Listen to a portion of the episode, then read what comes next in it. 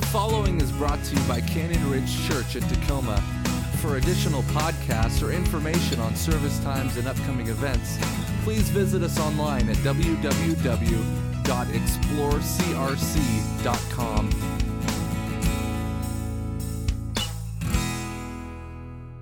The scripture reading this morning comes from John 7, verses 14 to 24. About the middle of the feast, Jesus went up into the temple and began teaching.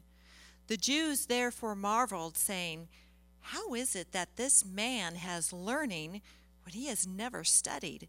So Jesus answered them, "My teaching is not mine, but his who sent me. If anyone's will is to do God's will, he will know whether the teaching is from God or whether I am speaking on my own authority. The one who speaks on his own authority seeks his own glory, but the one who seeks the glory of him who sent him is true, and in him there is no falsehood. Has not Moses given you the law? Yet none of you keeps the law.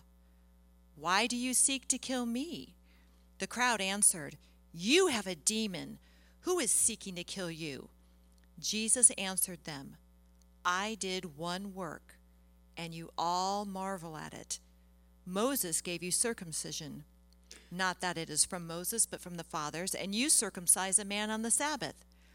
If on the Sabbath a man receives circumcision, so that the law of Moses may not be broken, are you angry with me because on the Sabbath I made a whole man's whole body well? Do not judge by appearances, but judge with right judgment." This is God's word. All right, let's pray. Father in heaven, we come before you today, Lord, in meekness and yet with a boldness of your word. And I pray, Father, that you would give me the words that I am supposed to share, that it would be done according to your will, and that it would produce great amounts of fruit in our lives. I thank you, Lord, for your word, which is truth. I pray that you would open hearts and minds to receive that truth today. In Jesus' name, amen. All right, if you don't know me, my name is John. I'm also part of the staff here at CRC. And we're in the Gospel of John. It's our series going through the book of John. And in your 20-minute morning readings, everybody is doing the 20-minute mornings together. And if you don't have that or you don't know about that, see me after the service, and I'll make sure that you get a copy of that so you can start in with us. It's basically a discipleship, an all-church discipleship of spending every single morning about 20 minutes reading through the scriptures and praying. And we lay it all out for you in that little packet. So it's very helpful, and you want to make sure that you absolutely get that today if you don't have one. And if you're not doing it, you then need to get into that and start doing that. It's so incredibly important for your development of your faith as you grow as a disciple. Just so very incredibly important. And so in that one, last week we were focusing on chapter 8, as you know, and that's 59 verses in chapter 8. And here we are the second week in chapter 7.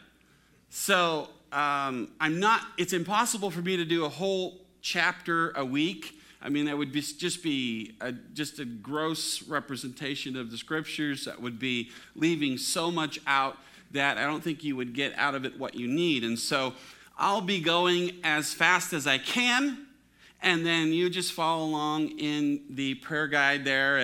And this week you start chapter 9, which is an amazing chapter. In fact, all of these are. And so we'll just kind of go along like that, and then if it doesn't overlap, well, then it doesn't. But I just don't want to leave things out. So we're looking today at the next 11 verses in John, beginning in verse 14 of chapter 7. And these verses right here are incredibly important to us as we develop our faith in Christ. And here's the main reason, because church abuse is real. And there are a lot of churches out there where the people that go to those churches are being spiritually abused by the leadership. Maybe you've experienced that yourself and found it very hard to trust or get back into church because you were under spiritual abuse. Or maybe you don't even know that you were, but you just know it was bad and you had to leave that church. But here Jesus gives us a glimpse. He explains to us in this passage how to identify the real from the fake. Now, right off the bat, that's terrifying. That's a terrifying thought. I don't want to think that there could be fakes in the church. I mean, of all the places in the world, that's the one place I don't want to see a charlatan. I don't want to see some fake and trickery and a liar and a deceiver in church. That's why you want that to be a safe place. But as we see in this text, that Jesus tells us that isn't always the case. There are people who are spreading falsehood, which is lying, spreading lies. And so this is incredibly important to us in the development of our faith, being able to identify the truth from the error. So incredibly important. Jesus is saying there are fakes out there, charlatans, people who look real. They look godly on the outside, but they are actually a complete fraud, an imposter, a cheat. And they're in the church. So what this will do is this will prepare you to identify the real from the fake and then know what to do when you encounter it. Basically, essentially, run for your life is my advice. So before we get into this, let's just do a little practice training, okay? This is just kind of for fun, a little practice training of identifying what is real and what is fake. So I'm going to show you some pictures, and then you have to tell me, is the picture real? Or is it a fake? Okay? And you got to answer by shouting out your answer. So be brave, okay? Nobody cares if you get it wrong, all right? Just for fun, just practice. You got it? You shout out your answer. Is it real or is it fake? Ready? Let's go. Number one. Real or fake? Fake.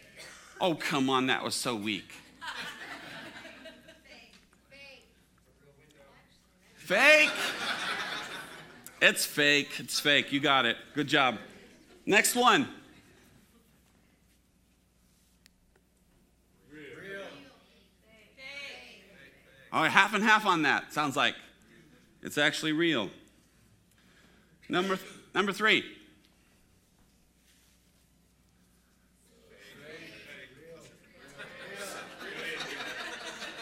Fake, real, fake, real, fake, real. You are really undecided. That's real. It's real. The next one.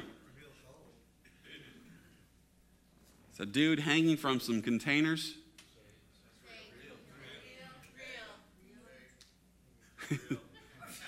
It feels like there's like 10 of you. Where's the rest of the 90? Okay, yeah, undecided. Timid. Afraid. This is just for fun. Now nobody's watching your answer. What is this, real or fake? Real. It's real. Real or fake? Real. It's real. Good job. Real or fake? Guy going up to the heavens with some balloons? That's fake. That's fake. That'll never happen. The next one, real or fake?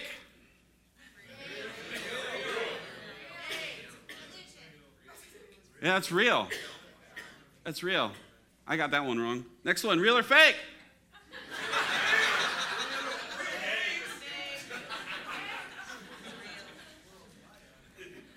Nobody should say that's fake. That is absolutely real. Real or fake? Oh, that poor lady. That's totally fake. Real or fake? Real. No, it's fake. Real or fake? That's fake. Turtle can't jump like that. Real or fake? Real. Yeah, that's real.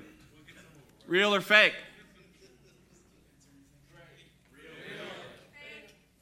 It's a fake. Real or fake? Careful. Yeah, it's real. It's real. Real or fake? It's real. It's two camels. Real or fake?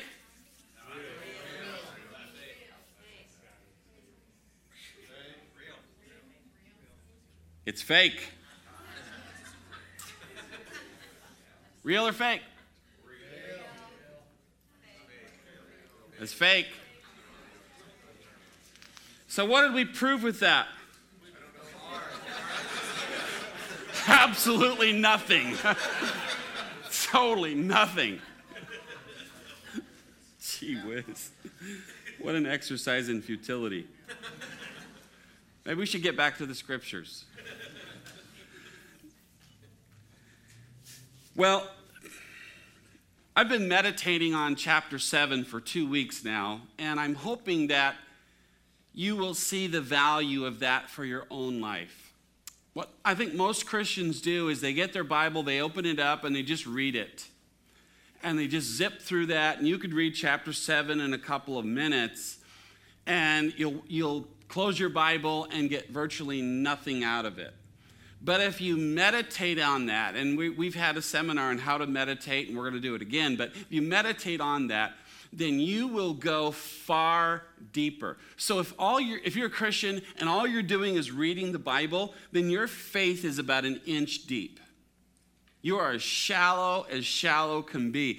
But if you are meditating on the scriptures and getting that inside you, then that's where you get the meat. That's where you go deep. That's where you get stuff that'll carry you through any trial, okay? The strength that you need to be able to stand against the devil and all of his lies and all of his schemes. And so it's so important that we go deeper than just reading the surface. And so as I go through this, I want you to think about that. And I was meditating on this, the first part of chapter 7, the part that we talked about last week.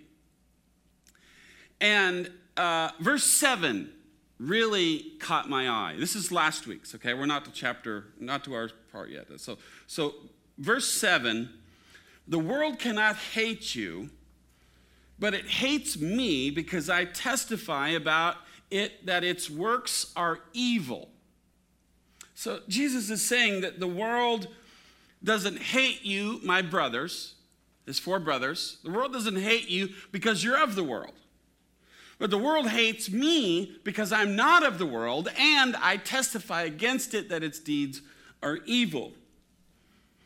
Now, at face value, that doesn't really make any sense. In fact, it even seems a little contradictory. And so I think you have to look at other scriptures to be able to understand this one. And so if you move ahead to John chapter 15, then this makes absolute sense. You go to 15, verses 18 and 19. Jesus is again speaking to the disciples. He says, "If the world hates you, know that it has hated me before it hated you. And if you were of the world would love you as its own. But because you are not of the world, because I chose you out of the world, therefore the world hates you." So that makes it abundantly clear what he's getting at, right? When you belong to Christ, he calls you out of the world. Now you are no longer a part of the world, and so now the world will hate you. That's the point he's getting across, right? He's trying to let them know, hey, the world is gonna hate you. Now, think about that. Hate? Are you sure it's hate? The Apostle Paul was hated. That's obvious. So it was true for him. 2 Corinthians 6, 3 through 5. Listen to what Paul said. We put no obstacle in anyone's way so that no fault may be found with our ministry. But as servants of God, we commend ourselves in every way by great endurance in afflictions, hardships, calamities, beatings, imprisonments, riots, labors, sleepless nights, and hunger. So hardships, beatings, imprisonment, riots, and hunger. Is that a description of your life? Is that the life in America? I mean, is that what we're all living? We're living in the hate. When was the last time you were beaten for your faith? Nobody? When's the last time you were thrown in jail for your faith? Or you were beaten by a mob riot? Anybody? Anybody? Nobody? That is not a description of the Christian life. The world does not hate us. They love us. This is America. We're free. So what I think is so important for you to see here is that there has been, for the last 200 plus years, a bubble on this nation. Because every other country in the world, Christians are living in that hate. Across the globe. Let me just share some things with you. In China, this hatred of Christians is nationwide. Entire nation, China. In North Korea, there are estimated 300,000 Christians in concentration camps. 2016, current. ISIS is capturing Christians, beheading them, torturing them, beating them in Syria, Somalia, Afghanistan, Algeria, Bangladesh, Egypt, Libya, Indonesia, Iran, Iraq, Kosovo, and Malaysia. In all of those countries, if you're a Christian, you are living in fear that at any moment there's going to be a knock at the door, you're going to be dragged out into the street and beaten, or all your stuff taken from you, your house burned down, or even killed. That's living in hate, for sure. Christians are being martyred by the thousands. Christians today are being martyred in Bhutan, China, India, Kenya, North Korea, and Sri Lanka. Murdered, killed for their faith. This is what Paul was referring to. This is what Jesus was referring to. We are on track this year, worldwide, to reach 130,000 martyrs. There'll be more martyrs in this era than any other era of the history of the world. So, what does it mean to suffer for our faith? We have no idea. History will record this incredible season of time in this country called America, where there was peace and prosperity. And the rest of our brothers and sisters are dying on the vine. And so I wonder, does God hold us responsible for this in some way? Not that we're responsible for causing the suffering, but are we going to be held responsible for what we do about it? Namely, nothing? Is our prosperity so that we can just live it up, man? People complain about their TV being too thick. What do you mean? Well, they came out with a new one, man. It's this thin. It's $3,000 bucks. I know, but it's this thin. When our standard of living goes up and we get more money, what do? We make our life better. We increase our standard. We sell that crummy old house and we need a bigger one. While Christians, your brothers and sisters, whom you will be with in heaven, are homeless in the streets of Syria, not knowing whether or not they're going to have food or be killed at any point in the day.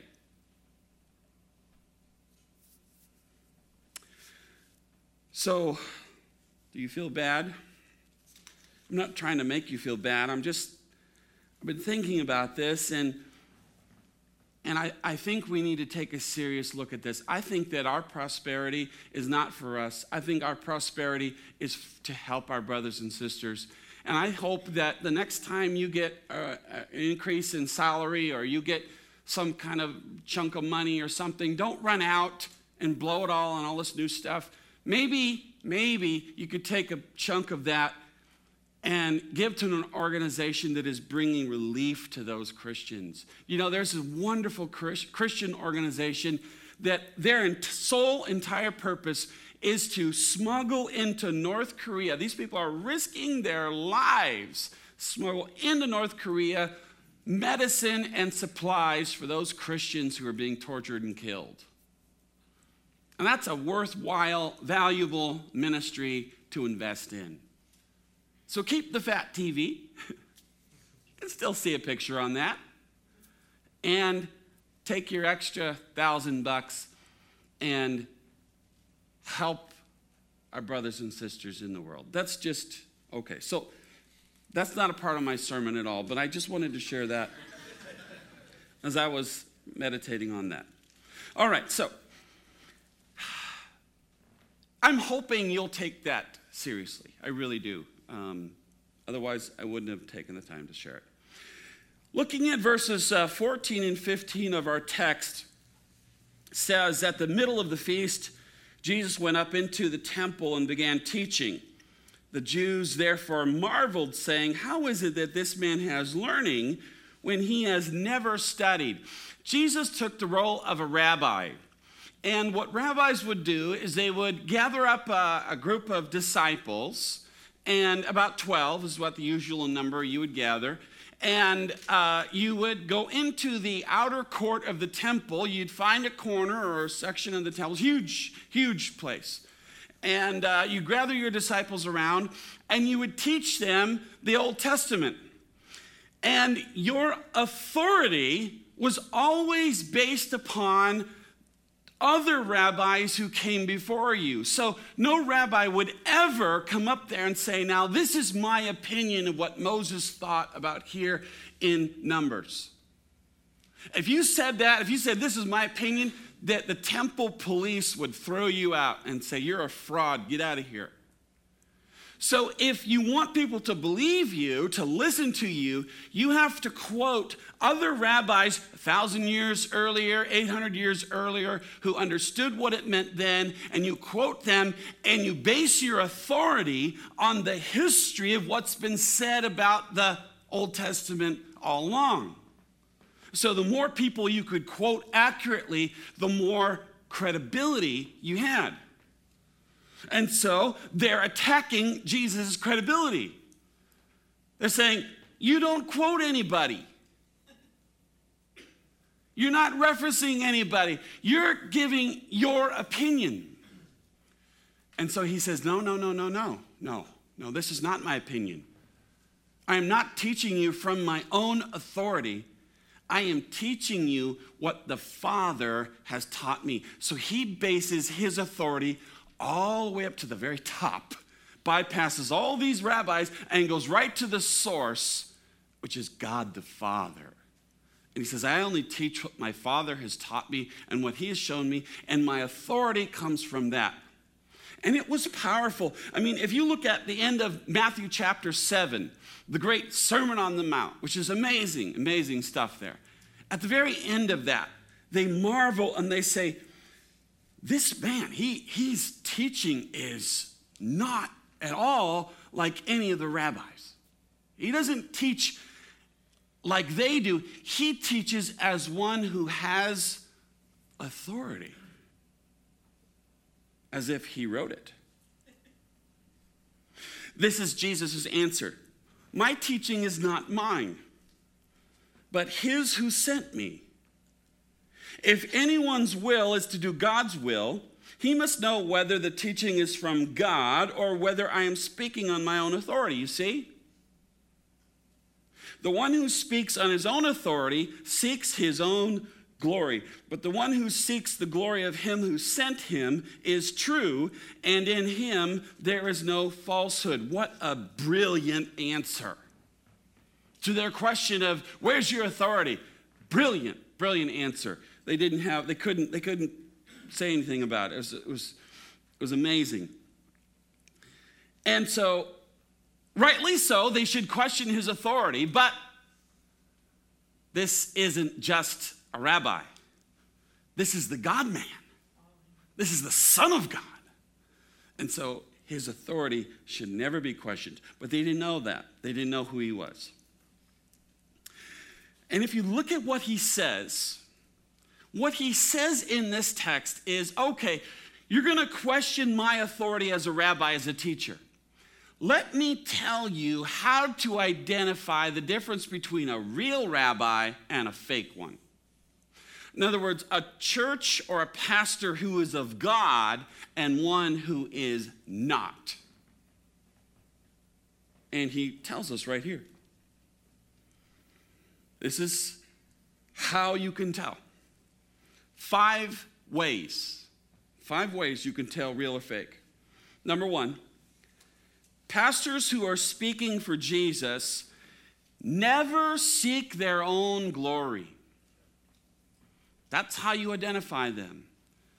Is this guy or gal that's standing up in front of us seeking his or her own glory? Because if they are, they're not of God. Right? That should be the first thing that could rule them out. Can you tell when somebody is seeking out their own glory? I mean, yeah, you can, can't you? I mean, it's kind of obvious, isn't it? It's clear that it's all about them. Maybe they'll cite one little verse and the rest of it is stories about their life. You know? Their picture is plastered everywhere. All the marketing is about the face or the personality or the good looks or the talent of that pastor. And that's what we're getting at. Oh, this is so-and-so's church. And we're building everything on his glory. Everything's about them. Constantly referring to themselves. Do you know when pastors sit around a table and they're planning a conference? I know this because I was there.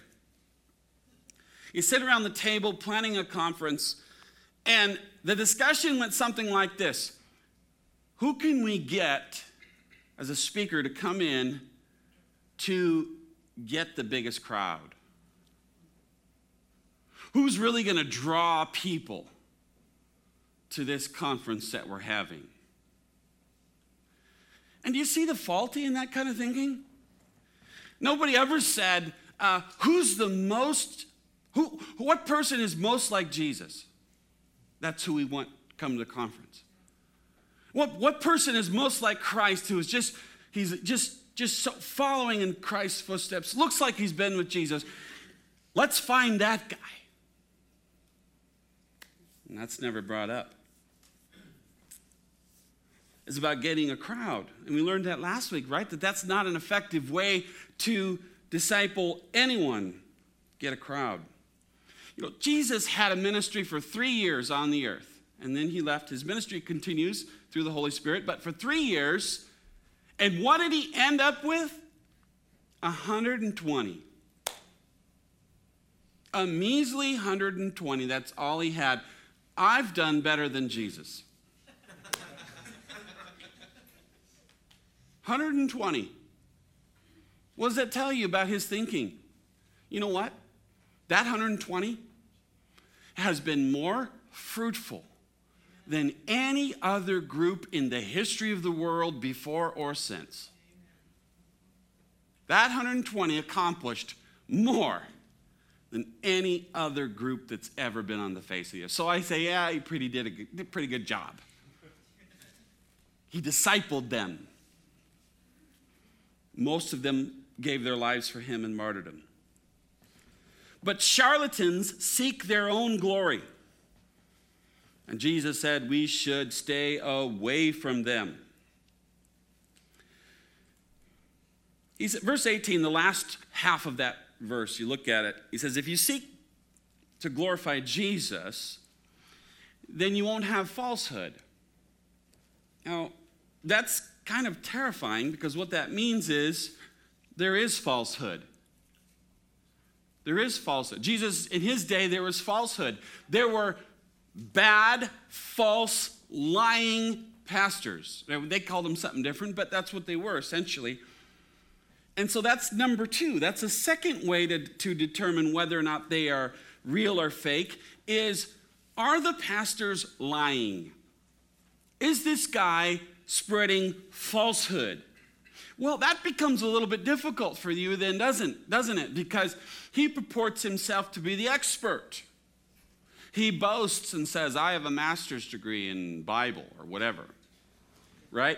How do you know he's saying it wrong? How do you know he's misinterpreting the scriptures? How do you know he isn't twisting it to make it say what he wants it to say, to manipulate the crowd? Well, there is only one way you're going to know, and that is if you study it yourself. You got to get into the Word yourself. You got to read and learn and study that Bible. Otherwise, you're just a sitting duck. You are susceptible to whatever charlatan comes into town, and you'll get swept away in that,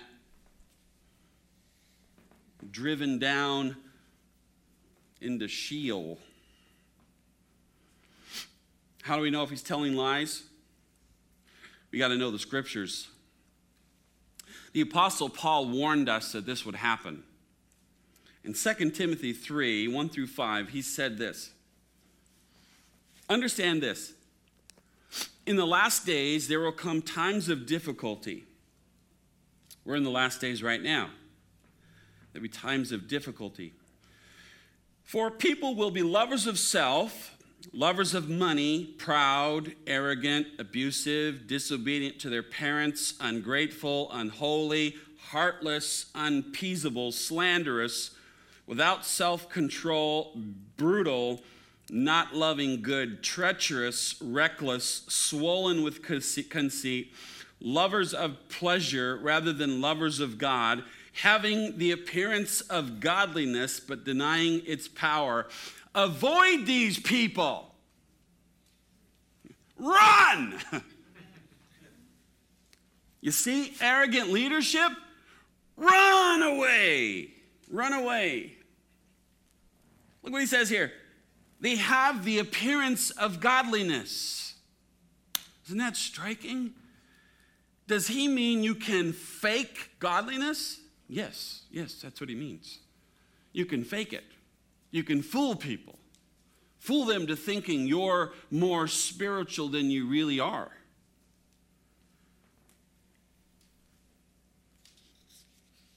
It's not easy to spot at a casual glance. I'll give you that. It's not easy to spot a fake.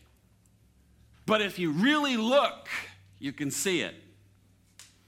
You got to go deeper. You got to look closely. How does he treat his family? Do his kids love Jesus too? Does his wife speak well of him? Does he keep staff members for a long time, or is this a continual revolving door, always turning over new people?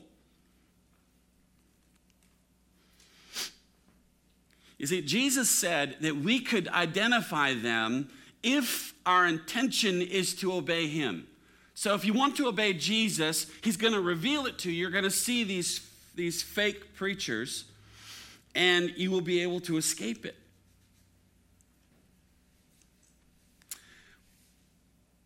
I was wondering, what does this look like today?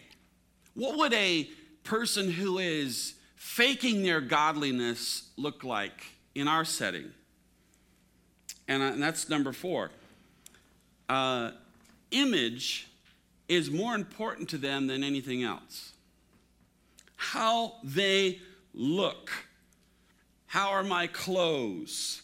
How many people are in my church? How many friends do I have on Facebook? Most of what I love about being a pastor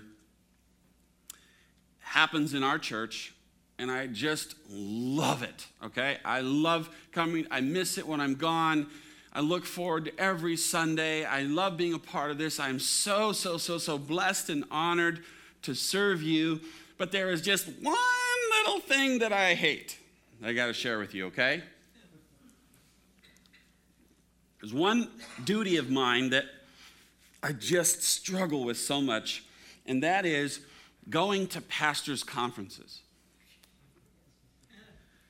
That's part of my responsibility, and if I don't show up, my boss calls me and says, "Why weren't you there?" And the reason why I don't like these gatherings is because it's a group of guys, and all they want to do is compare themselves with everybody else. And there's this big, stupid game that they play about who's the better of everybody by how many people you have in your church, or how this, or how that. And I go home from that, I was just feeling so disgusted and discouraged, and I thought, wow, we didn't talk about Jesus at all. This wasn't about Christ. It was about us. Yuck. So I won't complain about that anymore, but. Appearances mean everything to the charlatan, but they happen to mean very little to God. How can I say that? Look at verse 24.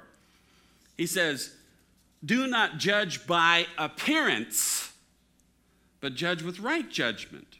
You see, we judge based on what we see. We judge the outside of a person. We look at them and know all that we know. And we judge them by the outer appearance. Well, let me ask you, what does Jesus look like? Do you know what Jesus looks like? I mean, the Bible tells us what he looks like. Did you know that? The Bible tells us exactly what he looks like. We know what Jesus looked like. Isaiah described Jesus. Isaiah 53, 1-3. "Who has believed what he has heard from us? And to whom has the arm of the Lord been revealed? For he grew up before him like a young plant, and like a root out of dry ground. He had no form or majesty that we should look at him, and no beauty that we should desire him. He was despised and rejected by men, a man of sorrows and acquainted with grief. And as one from whom men hide their faces, he was despised, and we esteemed him not." So I guess Jesus wouldn't be a very successful pastor today, at least in America, because he was absolutely ordinary. You could not pick him out in a lineup. You could not pick him up in a crowd. He would blend in. He just was incredibly ordinary. He looked like every other Jewish man around. You couldn't tell. He didn't stand out. You couldn't see his glory. You couldn't see his majesty. He was plain. And if God was really concerned about the outer appearance, Jesus would have appeared differently, right? He would have blonde hair and blue eyes. Or something else. Jesus was always pointing us to the heart. Don't look at the outside. That doesn't matter. The outside is of very little value. It's the heart. It's character. Jesus was beautiful. He was the Rose of Sharon. Because he looked beautiful? No, because inwardly he was beautiful. Inwardly he was so beautiful that everybody was attracted to Jesus. It wasn't on the outside. It Looking beautiful on the outside, but on the inside, being a wretch is something that Jesus hated. He identified that as a problem in the leaders in his day. He said, listen, you guys put on the very best clothes. You have all the hip stuff. You do all the right things. You say all the right prayers. But guess what? Inside, you're like a dead man's tomb. You're a rotting corpse. You stink. There's bugs and spiders crawling out your eyeballs. You're gross. You're unclean on the inside. Can you imagine if you stood up at your office party and said that to everybody? Well, they would be hating you, I think. Certainly wouldn't be invited for turkey dinner. Last one, and we'll wrap this up. Number 5, Jesus points out that these false preachers and pastors, they're hypocrites. They're hypocrites. They hold people accountable to things they won't do themselves. So they'll say, you give, but they don't give. You serve, but they don't serve. You obey, but they don't obey. They're two-faced. They speak with a forked tongue. So in one person, they're saying this, and to another person, they're saying something completely different. With one group of people, they act one way. With another group of people, they act a completely different way. They put on their godliness like it's a robe or something. They take it off when they don't want it. They put it on when they feel they have to impress somebody. They're hypocrites. They're caught up in religion. How do I look? What are the people saying about me? John condemned this kind of leadership in chapter 12. Now, we're not jumping to 12, but if we were to look at 12 and verse 42, we would see this commentary that was given. This is what he said. He's talking about the Pharisees. He said, they loved the glory that comes from men more than the glory that comes from God. Or another way, they loved the praises of men more than they loved the praises of God. They were more concerned about what people said of them than what Jesus said of them. And that makes them a charlatan. So here they are. They seek their own glory. They speak falsehood and lies. They twist the scriptures. They have the appearance of godliness, but they're actually carnal. Image is very, very important to them. They always want to look good. And lastly, number 5, they are hypocrites. And so what does Jesus say to us when we see this, when you identify this? He says, run! Run, baby, run! You could say, see ya, don't want to be ya. You could say, as one of my favorite actors says, hasta la vista, baby. We're out of here. On that note, let's pray. You can pray for me. I need help.